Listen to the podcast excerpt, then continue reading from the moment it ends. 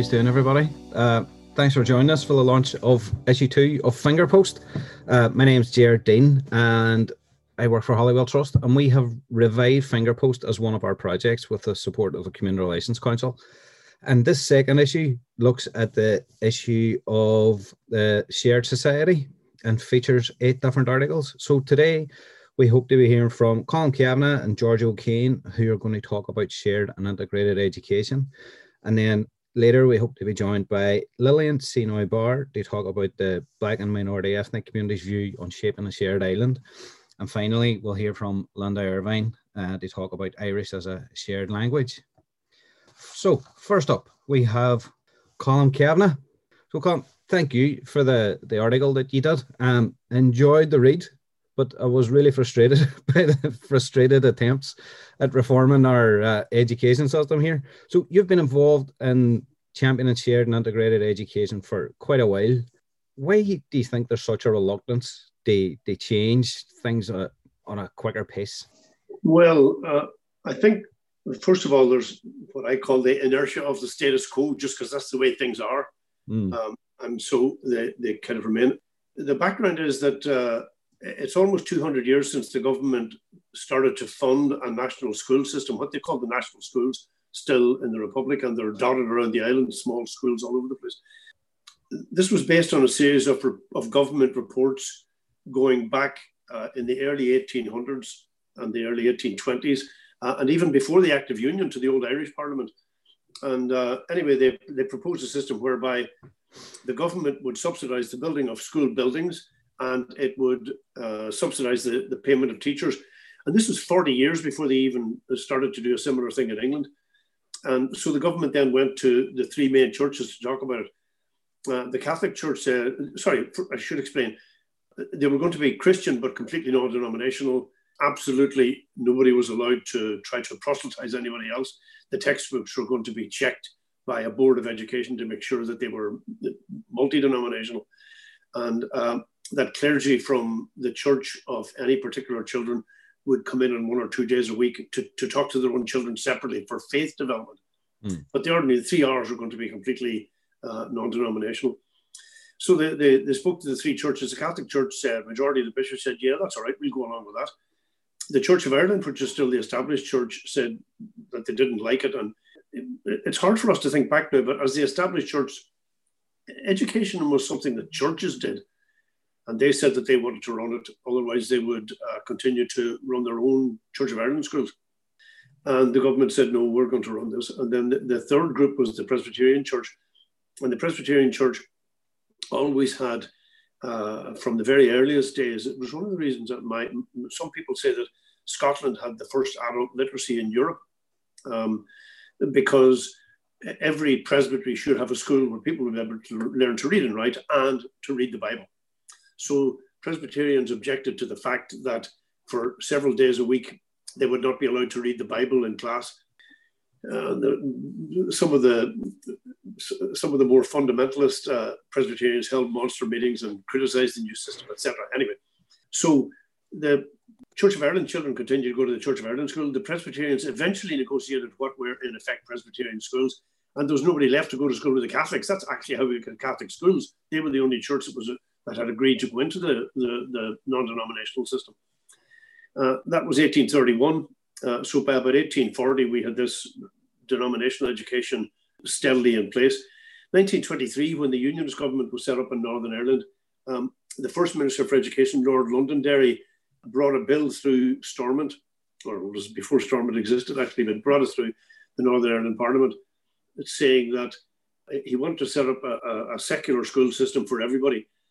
And teachers, you uh, people employ, schools employing teachers would not be allowed to discriminate on the basis of religion, and there would not be denominational uh, faith during the school day.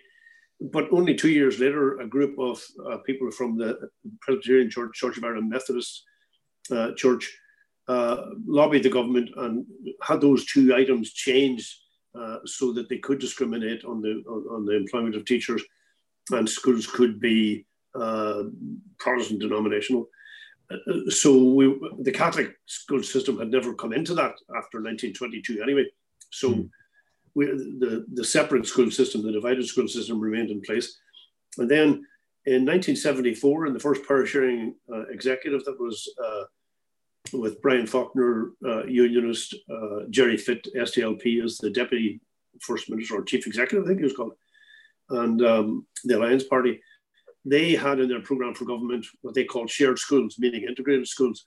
Uh, uh, but it only lasted, as everybody knows, for five months. And then the Ulster Working Council strike had collapsed.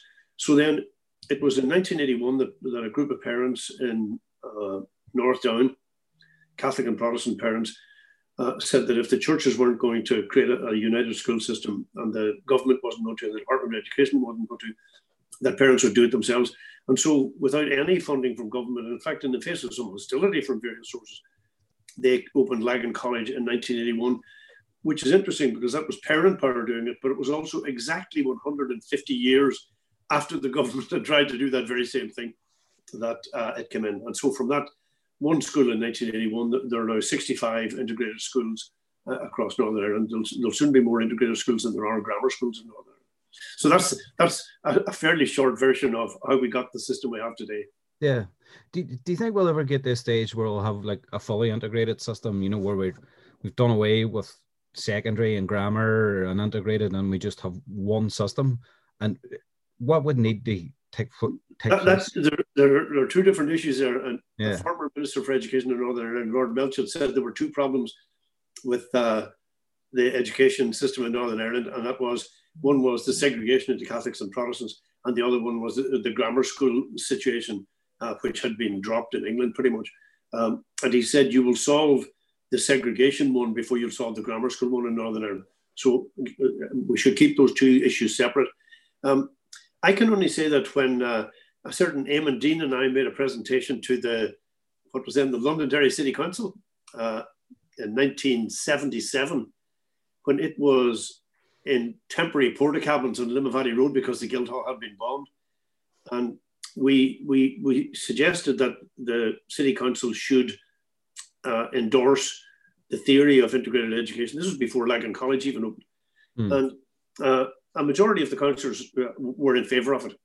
And the following Derry Journal editorial, so this is 1977, excoriated councillors who hadn't defended Catholic schools and severely criticised myself and Mr. Dean for the claptrap that we were going on with these self-appointed people. Um, so that was 1977. 2019, the editorial in the Derry Journal said we should all be working in the same places, we should go in the same leisure place, we should go to the same schools, etc., etc. So that, to me, is the is the change in public opinion, and hmm. also the integrated education movement has been nominated for the Nobel Peace Prize several times, and uh, it was nominated for the 2020 prize. And in November, the Derry Strabane Council very strongly and very warmly supported integrated education. Nobody disagreed with it at all, mm. and passed a motion of congratulations. And, and that was followed a couple of weeks later by Belfast City Council, again doing uh, a, a, very strong uh, resolution of congratulations, but also inviting the Council for Integrated Education into a couple of Belfast City Council uh, committees so that they so that their input about schools was involved in the in the future of Belfast as well. So public opinion is changing. Is the simple answer to your question. But that, that's why I can see it changing. Yeah. Do you think the class still remains an issue? The the change in the education system here. I'm just looking at the recent debacle about the transfer test and stuff, and that seemed to be very much a class division. Do you still see that as having a role? Well, um, the 11 plus is very good for the people who pass it, but it's a very hmm. high price that society pays for it. I think it's a, I think it's a bad idea. Um, but yes, it's the people who, it's a self-perpetuating thing, basically, that, that, that the people who benefit by it want to keep it in place. Mm. And um, it's, it's just bad for the whole of society.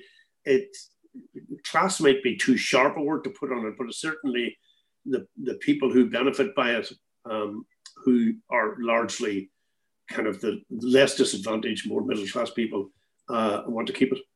Okay.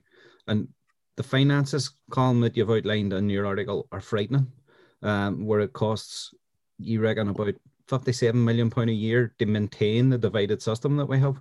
Yeah, well, well and I, I, don't estimate this. There were there were two professional estimates yeah. uh, commissioned by government in 2007. Uh, Deloitte's consultants um, uh, did a report commissioned by the Northern Ireland office.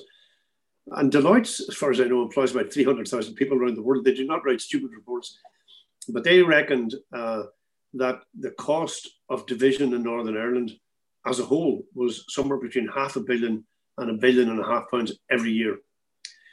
And then uh, in 2016, the Northern Ireland executive, sorry, the first one was done on direct rule, okay? In, in 2016, the Northern Ireland Executive commissioned the Ulster University Economic Policy Centre to do another report. And they reckoned that the overall cost was much smaller. They said about 800,000, 800 million pounds a year.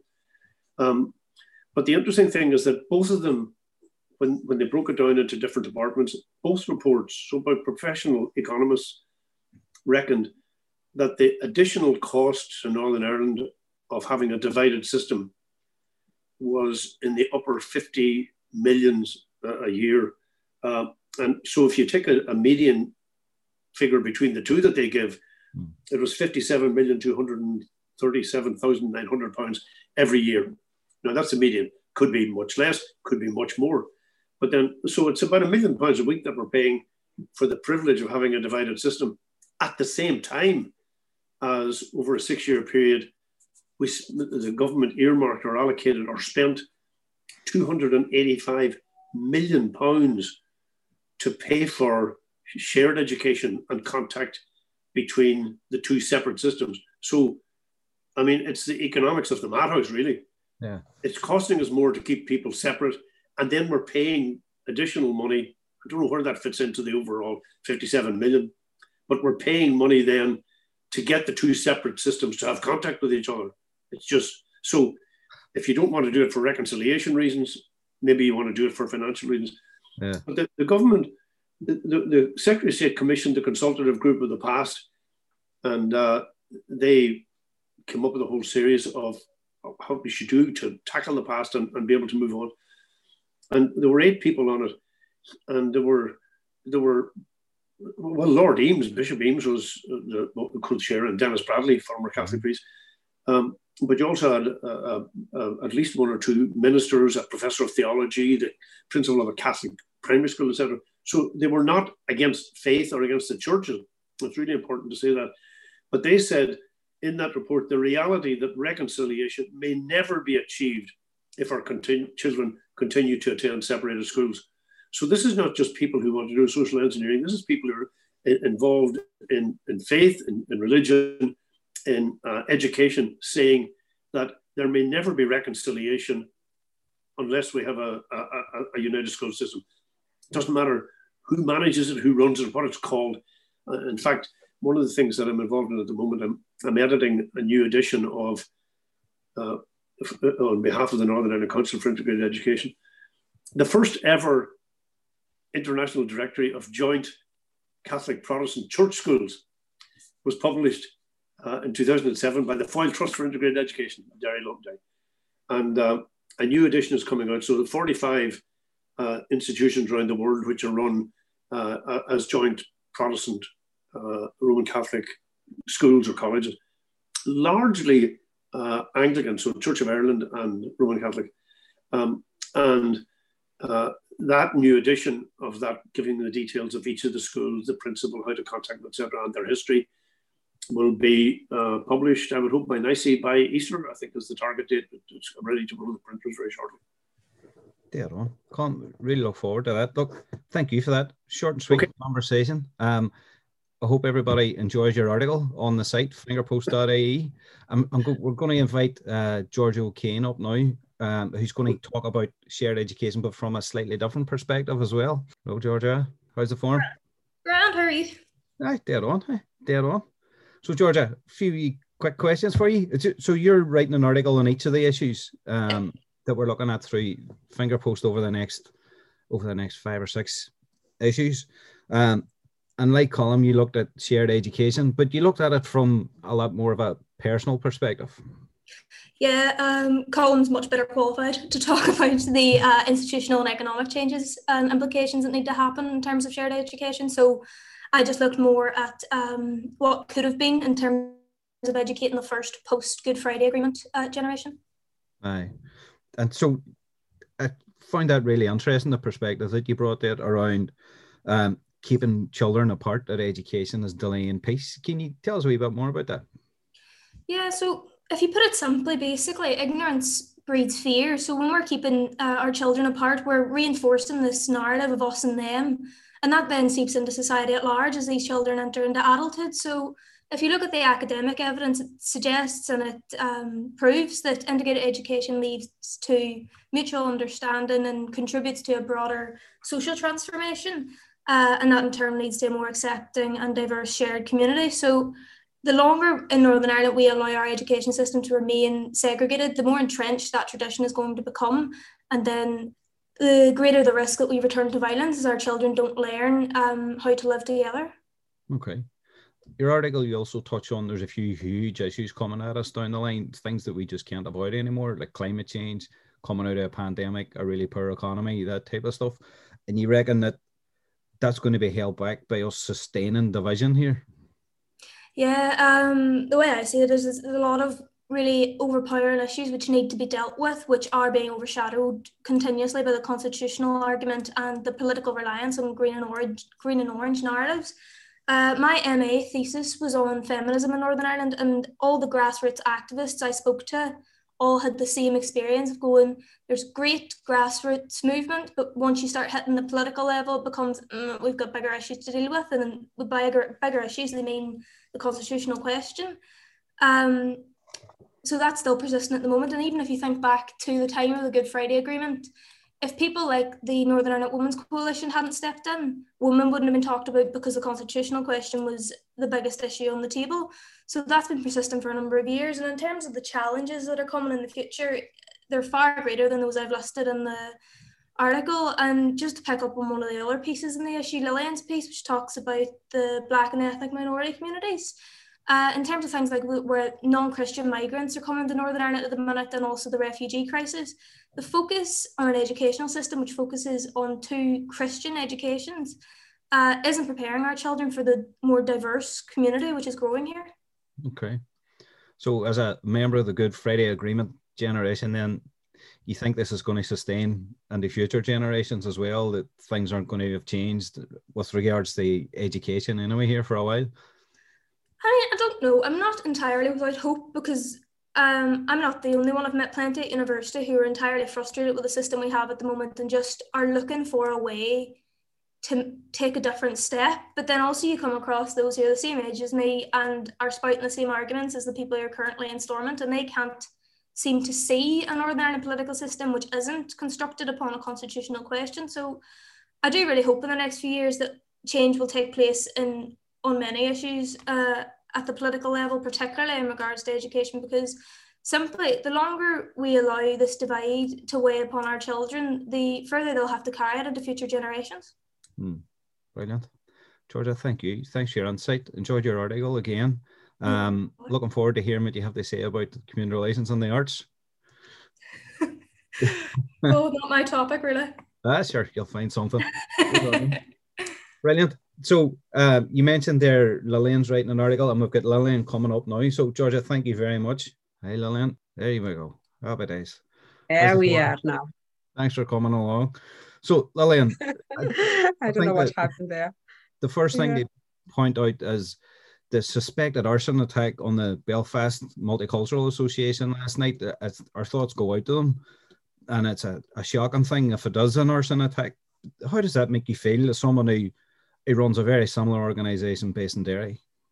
You know, uh, the truth is, the last few months has been quite hard for our community. And it is not the first attack, by the way, for the Belfast Multicultural uh, Organization. In uh, November, from October, November, December, there, we were dealing with a lot of hate crime attacks within that community. And we mm. raise these concerns with the police, we raise it with uh, our political leaders. But I think the fact that it wasn't taken at face value, the urgency of addressing that issue was not taken at the uh, urgency resulted to this arson. And we have no doubt that this is an arson attack. It is a hate crime attack for that community. Mm. It's been going on a lot, and the police are aware of it. And it's quite heartbreaking and and shocking that it it has been allowed to get to that point. And my heart goes to all the volunteers there. I know them very well. We talk with them on a daily basis. And last night, none of us slept just mm. discussing about it and talking and it's it's it's quite uh, it is a constant constant emotional battle for us you know today it is them in dublin it was a black man who is 27 years old shot outside uh, his family home we never get a break as a mm. community mm. here and it's it's heartbreaking okay to touch on your article because obviously the themes are, are are very much the same um you try and focus on members of the black minority ethnic community having a real say in trying to shape the future here. How difficult is that when everything in this place is designed for the two traditional communities, for want of a better term? Yeah, I think I started uh, in my article. I did reflect on what happened last year, and the the reality is that everything that is happening is because the voices of minority ethnic people have been ignored. You know, we don't have a seat at the table. Mm. And there are a lot of growing concerns, and uh, let's not be delusional. You know, there's growing inequalities no doubt about that. But the fact that that community has been completely ignored, the othering of our community is the ones that is making such difficult challenges we are going through a reality for all of us. There's a lot of tension increasing along many divides, and there's a lot of competitions on resources. But our we are we are very worried and concerned that for the future within our community, the inequalities, that racial discrimination that continues to affect our community, these gender issues that continue, economic, and that climate change. It is something that we all share. But for me, I find myself more worried about the possible death of truth and facts, the consequences of um, the death of empathy, because facts, truth, and empathy are central to how we understand and deal with all these challenges that we are facing within our society. Where you don't see that kindness and acceptance of people from minority ethnic communities being extended to us. And that, that goes back to all the I, wouldn't call it ignorance because I don't believe in 2020 or 2021 right now, people in the Western world don't understand the challenges but that minority people are going through. And uh, wherever we come to the Western world, the ignorance of our history the fact that we come from a you know our community we come from countries that were colonized by the british by the french by the germans. This history is within our society. People should be knowing that the mm. fact that our education is not recognized while our curriculums were developed by the colonial masters, you know, these are things that have completely been ignored because our community is seen as an inferior community and there is a superior community for them. And unless we address these issues now, our children and grandchildren are going to grow in a society that is continually divided within yeah. race. Yeah. It's like you talk about truth and facts and inequalities and empathy and things like that. What normally backs that up is law and law backed by rights. Um, do you have a fear about the rights of the people that you work with and support, especially now as a result of Brexit kicking in? Absolutely. You know, if you look at the legislations that we have, they are very, very weak. look at um, it's only recently that we got our hate crime recommendations and those recommendations we don't know if they will ever be implemented northern ireland is the only part of the united kingdom that the race legislation is still outdated we are catching up from England when they are actually updating their own right now to, so that they can uh, it can reflect the diversity of society. We haven't touched our race legislation since 1998. The, we are dealing, we have a legislation that was developed in 1965. You know, it, that is what we still have. So we are, Northern Ireland is catching up in race issues. And I'm not buying the uh, the you know, this idea that Northern Ireland is a troubled nation, you know, because of the troubles, we are only dealing with a wounded community.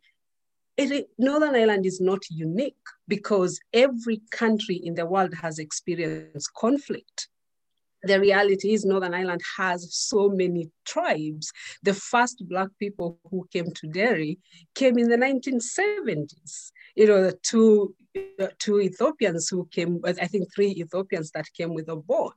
One person should show that diversity is going to grow within the society that they have come in, and that should immediately raise an alarm that we need to look at the policies that we have so that we can change them to reflect the diversity that we have. Every one of us, every single human being is entitled to protection through law every single uh, human being deserves to see someone who look like them in positions of influence.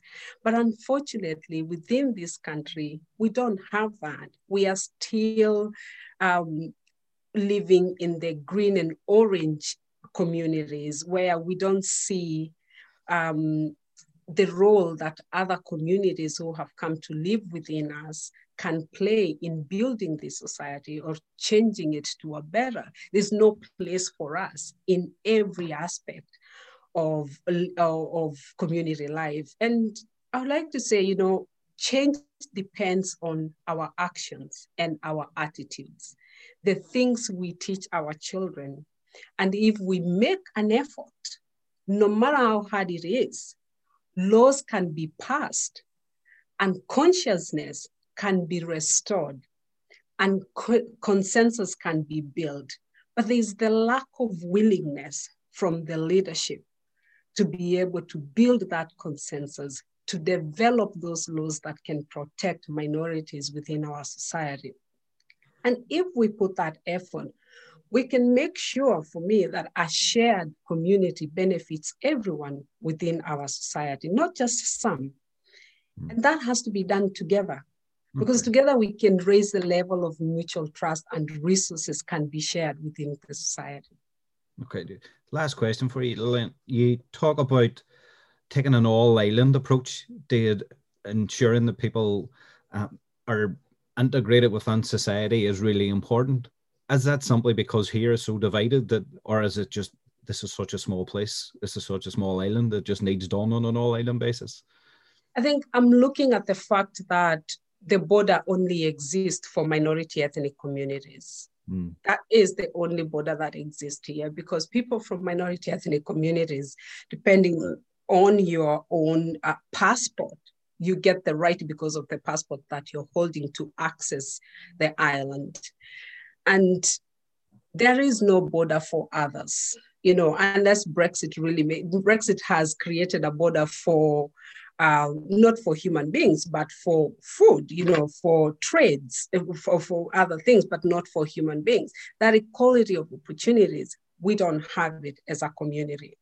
And getting that all island approach for me is looking at how we can share our resources within the island to benefit everyone within our society. When we are now, since Brexit, we're really talking about a shared island or a new island that will benefit everyone that lives here. That conversation cannot be had only between green and orange.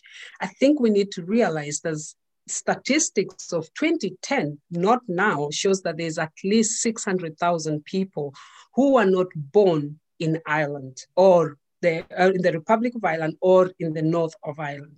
600,000, that's a quarter million people 10 years ago. I'm interested to see the statistics from now, you know, 10 years later to see how many we are. And it's also a reality for us that we don't really get counted properly because we don't come forward as a community to be counted. So I know we are more than what statistics are talking about. That's a big chunk of people who can change the dynamics of this community. And our voices do matters and representation do matters. And i just hope that when these conversations are being had that people will realize that we do genuinely do hold the balance of power and we do and we will now become more active in these conversations. We're knocking doors all the time but we get pushed back so I hope that realization will come, particularly now that all these inequalities have been brought to the public agenda. Brilliant. Lillian, thank you very much. And thank you for the article. Um, really interesting insight there.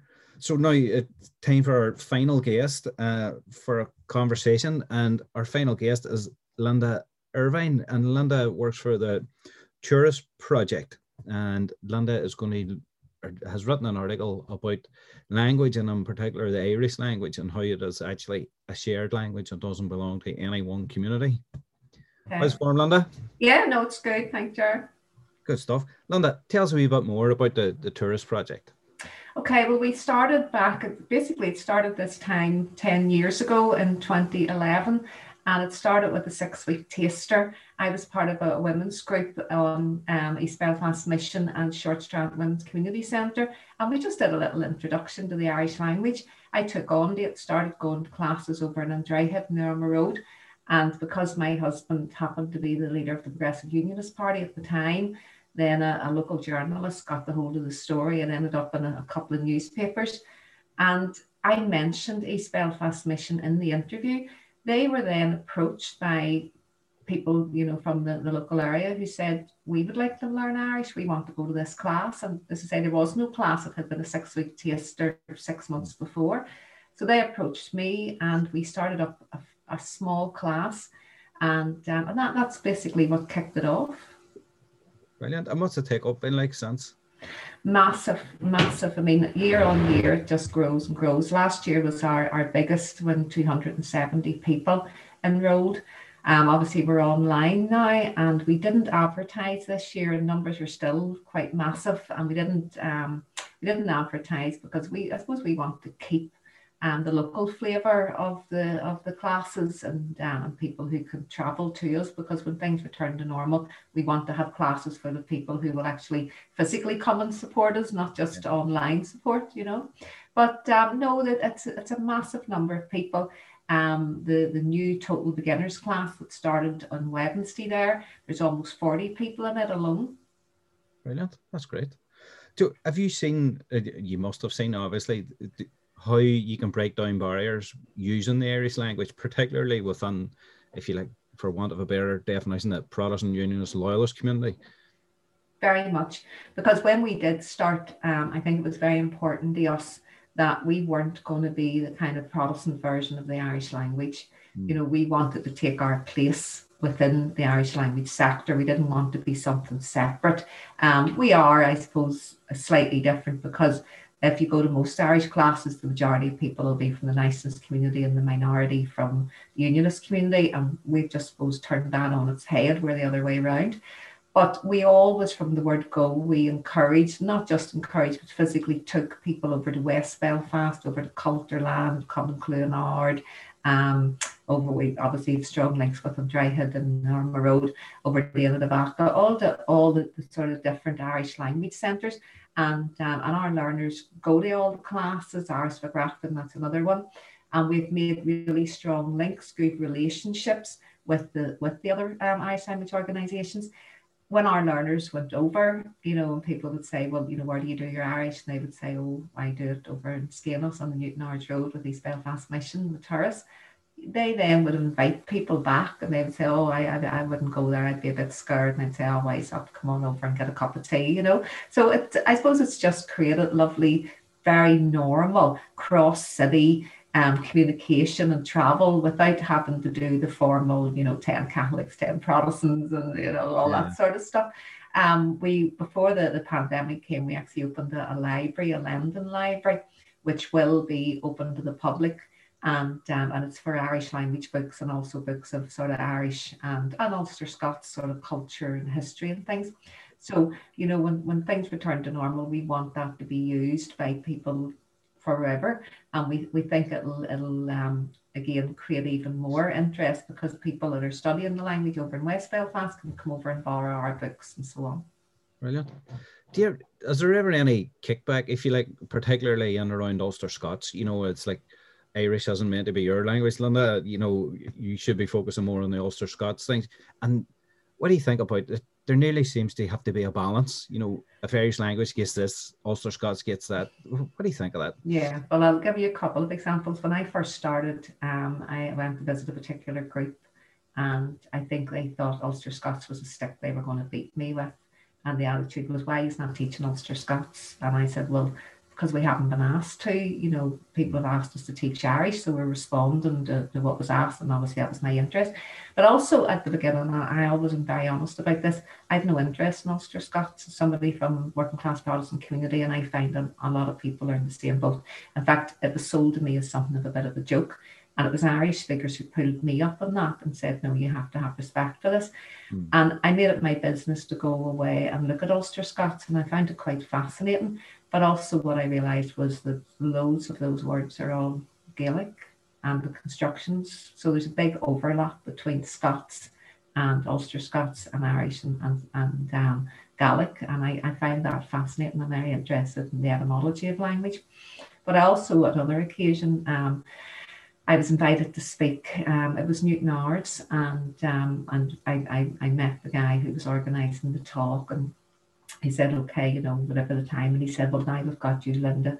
We have to get somebody from Ulster Scots because, you know, I had to be watered down. I don't know, you know, if we talk about mm. cardigans, don't forget about jumpers or, you know, and it just seemed so silly almost. So when I arrived that night to give the talk, I, I didn't know who else was speaking. And it turned out to be a, a very good friend of my husband's, Liam Logan. And Liam was, was speaking on Ulster Scots. But we decided that night that anytime him and I would speak on the same um, sort of panel or whatever, we would never do it separately, we'd always do it together because we didn't want to be perceived as coming from polar opposites. And I think, unfortunately, an audience looks and, you know, you you have to bat for one side. So it has to be either Ulster Scots or Irish. Mm. And Liam and I, you know, both recognise that, as I say, the languages have borrowed into each other and that as people of Northern Ireland, you know, we draw on both things. You know, we we use Ulster Scots words, we use Irish words because that's that's the Hiberno English that we speak. So we felt it was very important. And as I say, now anytime we we we share, like we travel together, we go as friends, and we're not coming from opposite sides. Brilliant! It, it's great to see a language or the use of a language really building up that connection and resource. Linda, really short and sweet, but thank you very much. I, I find you, your, your, article fascinating, so and I hope others do as well. Thank you. Thank you. So look, folks, that's us for today. Um, and there's further exploration of the shared society on the, the website on fingerpost.ie. There's Maureen Hetherington, he talks about uh, shared society and the need for ethical and shared processes when it comes to remembering and commemorations. We also then have creative pieces from Anita Gracie, Fergal Barr, and Stan McWilliams. So that's it for this episode. Next episode is going to be on community relations and the arts, as I mentioned in my chat with Georgia there. And we have a guest editor next time round. We have Elaine Ford from the Playhouse, and I've had a wee sneak peek at the the topics and the writers and stuff that she's trying to get involved looks really exciting. It should be really, really good. So keep an eye out for that over the next couple of weeks. So thanks to all the contributors in this issue, especially to Georgia, Colm, Lillian, and Linda for joining us today. Thanks as well to Fiona Corbin for support with the webinar. And of course, the Community Relations Council for their funding. All right, folks, so chat these again. Great to see you all.